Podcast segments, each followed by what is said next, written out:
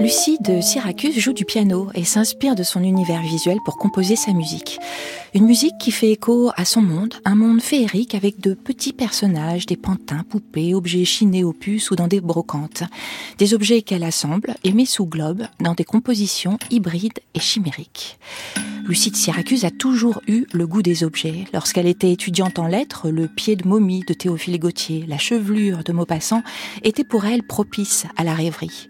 Lors de ses promenades, elle a commencé à ramener une petite poupée sans bras, une tête d'oiseau empaillée, des objets abandonnés, cassés ou bizarres, et petit à petit, elle a constitué dans son atelier un véritable trésor dans lequel elle puise pour faire ses compositions. Et puis, il y a le regard, ou plutôt les regards que Lucie de Syracuse croise dans son atelier. Car avant de se mettre à l'ouvrage, elle passe par une phase de contemplation en observant sur la durée les personnages qu'elle a déposés sur ses étagères avant de leur offrir une seconde vie. Ces regards résonnent avec les multiples yeux qu'on retrouve dans ces globes, discret hommage à son nom d'artiste, Lucie de Syracuse, sainte martyre dont on aurait arraché les yeux. Accompagnée par ce 19e siècle qu'elle aime tant, les littératures romantiques, gothiques, fantastiques, Lucie de Syracuse va à son tour raconter ses propres histoires qu'elle dépose dans d'anciens globes de mariés ou des vers bombés qui lui offrent un cadre de création pour ses récits.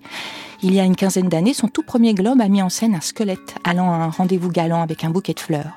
Depuis, elle n'a eu de cesse de créer de nouveaux mondes entre le reliquaire et le cabinet de curiosité, aussi bien inspirés par les expériences qu'elle traverse que par l'actualité qu'elle revisite à sa manière ou par des thématiques comme l'amour, la filiation, l'apprivoisement de la mort.